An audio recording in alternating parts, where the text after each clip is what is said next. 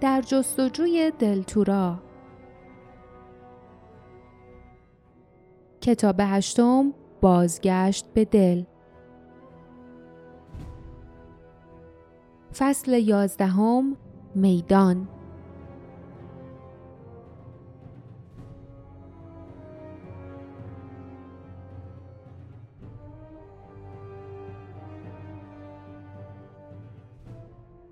ساعتی کسل کننده و پرستکان و صدای استیون که هر چرا می‌دید با آواز برایشان می‌خواند. وقتی استیون حرکت دلیجان را آهسته کرد تا به صف دروشگه هایی بپیوندد که می‌خواستند از دروازه های شهر عبور کنند، لحظه های وحشت آور و پردلهورهی بر آنها گذشت. فریاد نگهبانها، بعد صداهای شهر دل که به طرز دردناکی برایشان آشنا بود صدای چرخ گاری ها، زنگ ها، فریاد مردم که به یکدیگر تنه می‌زدند و به این طرف و آن طرف دلیجان میخوردند و صدای تلق طلوق دلیجان که روی سنگ فرش آن خیابان شلوغ و به هم ریخته آهسته حرکت می کرد و سرانجام سکوت بوی سبزیجات گندیده و صدای قدم های آهسته که به طرف در عقب دلیجان می آمد. صدای تق چفت در درهایی که با سر و صدا باز می شوند. استیون که با چهره عصبی و نگران به آنها خیره می شود و پشت سرش آسمان به رنگ نارنجی کمرنگ. استیون وارد دلیجان می شود. درها را پشت سرش می بندد و با دست آنها را نگه می دارد. استیون گفت ظاهرا همه جا ساکته. توی خیابون کسی نیست. نگهبانا هم این دوربر نیستن. جاسمین آهسته گفت پس کجان؟ و دستش را روی فیلی گذاشت که ناله می کرد و پوزش را به یقه جاسمین می مالید. باردا قرید. دل شهر بزرگیه شاید دارن از دیوارای شهر محافظت می‌کنن. شاید اطراف قصرن. استیون گفت یا شایدم توی درخزارای بیرون دیوارای شهر منتظر ما هن. لیف به خود لرزید. معنیش این بود که بدون تردید جاسوسی در میان گروهشان بود. معنیش این بود که دوستانشان هر لحظه با پای خود به دام نزدیک می شدند. می‌خواست حرفی بزند.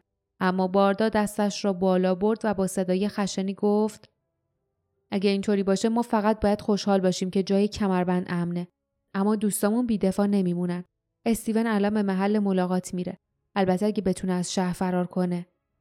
استیون با اخم گفت هر طور شده فرار می‌کنم و به محل ملاقات میرم تا موضوع واسهشون توضیح بدم یا خورده حسابی رو صاف کنم.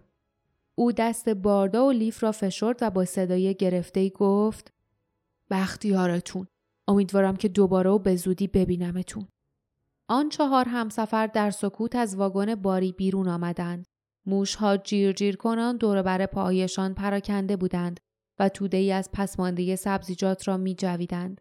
استیون دست نوازشی بر سر اسب پیرش کشید که داشت برگ سبز پلاسیده ای را می‌خورد. او آهسته گفت سب کن. اسب که به آرامی نفس می‌کشید به موافقت سر تکان داد. آنها در حالی که محتاطانه از میان انبوه گاری های درب و داغان راه میگشودند پاورچین پاورچین به انتهای محوت رفتند. اما قبل از آنکه بتوانند وارد میدان بازار شوند صدای جار و جنجالی شنیده شد. دری با سر و صدا باز شد. صداهای خشن و صدای برخورد پوتینهایی سنگین با زمین سکوت شب را شکست و مشعلهای بسیاری آن فضای تاریک را روشن کرد. همسفران با عجله برگشتند و در جاهای سایهدار پنهان شدند. سر و صداها بلندتر شد. صدای شکستن و غرغر و برخورد با سنگ شنیده شد. چه اتفاقی داشت میافتاد؟ لیف که دیگر نمی توانست جلوی کنجکاویش را بگیرد با احتیاط از گوشه محوطه نگاه کرد. مشعلها همه جا را روشن کرده بودند. ده نگهبان خاکستری پوش وسط میدان مشغول کار بودند. آنها تخت سنگ های بزرگ را به زحمت بلند می کردند و در جایی قرار می‌دادند تا هرمی پلکانی بسازند که بالای آن سطح صافی وجود داشت. در میان مرکز هرم تیرکی بلند سر به فلک کشیده بود و تخت سنگ های دور برش آن را محکم در جای خود نگه داشته بود. یکی از نگهبانها نره زد.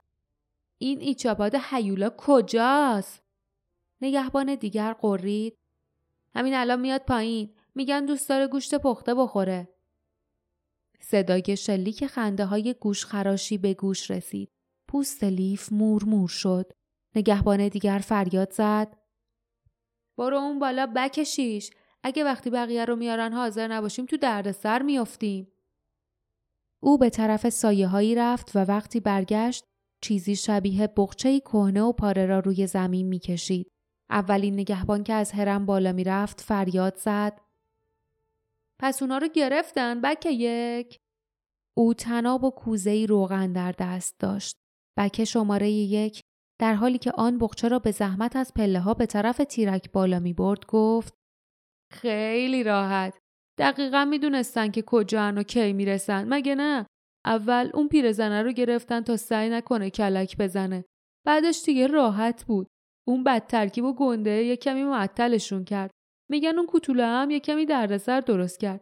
تنهایی سه تا کیلو یه پرن و کشت. اما آخر سر خدمتش رسیدن. لیف احساس کرد قلبش از حرکت ایستاد.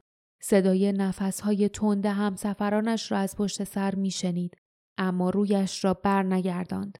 او که از ترس سر جایش میخکوب شده بود دید که بک یک بخچه را به طرف تیرک برد و بک شیش مشغول بستن آن شد.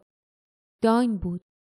موهای ابریشمیش روی پیشانی او پریشان شده بود و یک طرف صورت رنگ پریدهش در سوسوی نور مشعل گاه دیده و گاه از نظر ناپدید می‌شد. همچنان که لیف نگاه می‌کرد داین آهسته سرش را بلند کرد. چشمانش از وحشت گشاد شده بود. لیف صدای نفسهای سنگین و جنب و جوش خشنی را از پشت سرش شنید. استیون با صدای گوش خراشی گفت نه نوتس نه تا وقتی که نگهبانا نزدیک داین هستن. اونا خنجر و تاول دارن. اگه الان حمله کنی اونا اونو می‌کشن. سب کن خواهش می‌کنم. کشمکش لحظه ای طول کشید. بعد صدای نفس زدنها آرام گرفت و جنب و جوش فرو نشست. بکه یک با تمسخر گفت بالاخره بیدار شدین عالی جناب خیلی خوبه او اشاره کرد و رفقایش با یک بغل پر از شاخه های خشک به زحمت به طرف او بالا آمدند. آنها چوبها را دوروبر پاهای داین ریختند و چند ردیف روی هم چیدند. بکشش روی آنها روغن پاشید. او پوسخند زد و گفت این روغن اونو حسابی گرم می‌کنه. بعد سرش را بلند کرد. از گوشه چشم نگاهی به نور مشعل انداخت و گفت بقیه دارن با زندانیا میان. خیلی زود جشن شروع میشه. بهتره یه نفر بره فالو رو خبر کنه. بک سه تو برو. بک سه زوزه کشید. اون نمیاد. از وقتی شنید اون سه نفر رو توی قرب دیدن خیالش راحت شده. رفته توی اون اتاق پیش نور سبزش. نور از زیر در دیده میشه. می‌دونی که اون بک یک قرولند کرد اون واسه این کار میاد اگه نیاد واسهش دردسر درست میشه برو وقتی بک سه قرقر کنان رفت صدای لخلخ و جیرینگ جیرینگ از گوشه میدان نزدیک دروازه های شهر شنیده شد لحظه ای بعد گروهی تلو تلو خوران در معرض دید قرار گرفتند نگهبانها بعضیها را به زور میکشیدند بقیه که زنجیرهای سنگینی به پاهایشان بسته شده بود تنهایی می آمدند. لیف به چهره های آن گروه نگاه کرد. یکی از آنها گلاتون بود که موهای لختش خون‌آلود و دست چپش کنارش آویزان بود. نفر بعدی مانوس بود که از ترس می لرزید. پشت سر او فاردیپ و نانیون زیر بغل زیان را گرفته بودند که میلنگید و پشت سر آخرین نگهبان گلاک بود او را با شکم روی سنگ ریزه ها می کشیدند و در اثر فشار زنجیرها که در گوشت تنش فرو رفته بود از مچ دستهایش خون می آمد. فقط یک نفر نبود. باردا گفت حالا می‌دونیم. سر تا پای بدن عظیم استیون به لرزه افتاد. لیف با ترس به او نگاه کرد. چشمان آن مرد عظیم و جسه به داین دوخته شده بود. چشمهایش از زرد به قهوه‌ای و از قهوه‌ای به زرد تغییر رنگ می‌داد چون داشت با نوتس مبارزه می کرد تا خود را کنترل کند. لبهایش تکان می‌خورد و گوشت بدنش میلرزید. استیون با صدای گرفتهی قرولند کرد وقتی دستور دادم لیف باید به طرف داین بدوه. بقیه هم نهایت سعی خودتون رو بکنید و مراقب لیف باشید. ما هم خدمت بقیه می‌رسیم. اما به ما نزدیک نشید. نزدیک نشید. لیف از آن چهره وحشتناک که به خود میپیچید روی گرداند و دوباره به اطراف نگاه کرد. حالا فقط بک یک و بک شش کنار داین ایستاده بودند. اما هر دو همچنان خنجرهایشان را کشیده بودند. همین که لیف به طرف خنجر داین دست دراز کرد، انگشتانش بیهس شد. اگر موفق می‌شد زنده به داین برسد، برای بریدن تنابهای او خنجر را لازم داشت. آن خنجر برای این کار مناسب بود. اما خنجر سر جایش نبود. لیف همچنان که مات زده پلک می‌زد به پایین نگاه کرد. حتما بدون آنکه متوجه شود خنجر از کمربندش افتاده بود. شاید وقتی در جاده دلاش سوار دلیجان می‌شد، بغز گلویش را گرفت. به نظر می آمد که این باخت کوچک به نحوی نشانه شکست بزرگش بود. او خود را حامی وارث به حساب می آورد. چه حماقتی! به جاسمین نگاه کرد که کنارش ایستاده بود. چشمان جاسمین باریک و مصمم بود. لبانش محکم بود. پشت سر جاسمین باردا با آن قد بلند ایستاده بود. او شمشیرش را کشیده بود.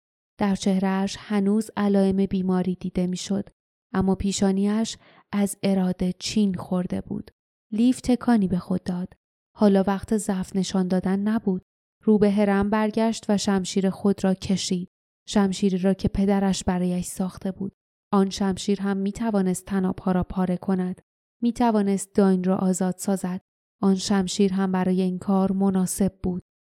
وقتی آن گروه به زنجیر کشیده در مقابل سکو توقف کرد بک یک بیرحمانه خندید و پرخاش کرد. یه جشن عالی در پیش دارین. قرار قبل از مردن شاهد یه اتفاق بزرگ باشین. همین که بک سه با عجله مقابلش ظاهر شد او با دلخوری رو به پایین نگاه کرد و با پرخاش گفت فالو کو. بک سه سرش را به مخالفت تکان داد و نفس زنان گفت هرچی در می‌زنیم جواب نمیده. من که بهت گفته بودم. بک یک پرخاش کرد بس بدون اون شروع می‌کنیم وقتی ارباب بیاد خودش تقاسش رو پس میده او به طرف بک شش سر تکان داد بک شش روی زمین پرید مشعلی برداشت و آن را به طرف بک یک دراز کرد زندانی ها با چهره های وحشت زده بیهوده در زنجیرهایشان تقلا می کردند. داین به تیرک تکیه داد و چشمانش را بست. لیف آماده شد. آماده. بک یک که مشعل را بالا برده بود قرید حالا خواهنا نگاه کنین که وقتی وارث لاغر مردنیتون رو میسوزونیم چطوری التماس می‌کنه؟ او مشعل را نزدیک چوب ها برد و همین که آتش شعله کشید برای حفظ جانش کناری پرید. حالا؟ صدای نره دور میدان تنی نفکند نه فقط یک صدا که دو صدا بود. و هر دوی آنها همچون رد در فضا پیچید.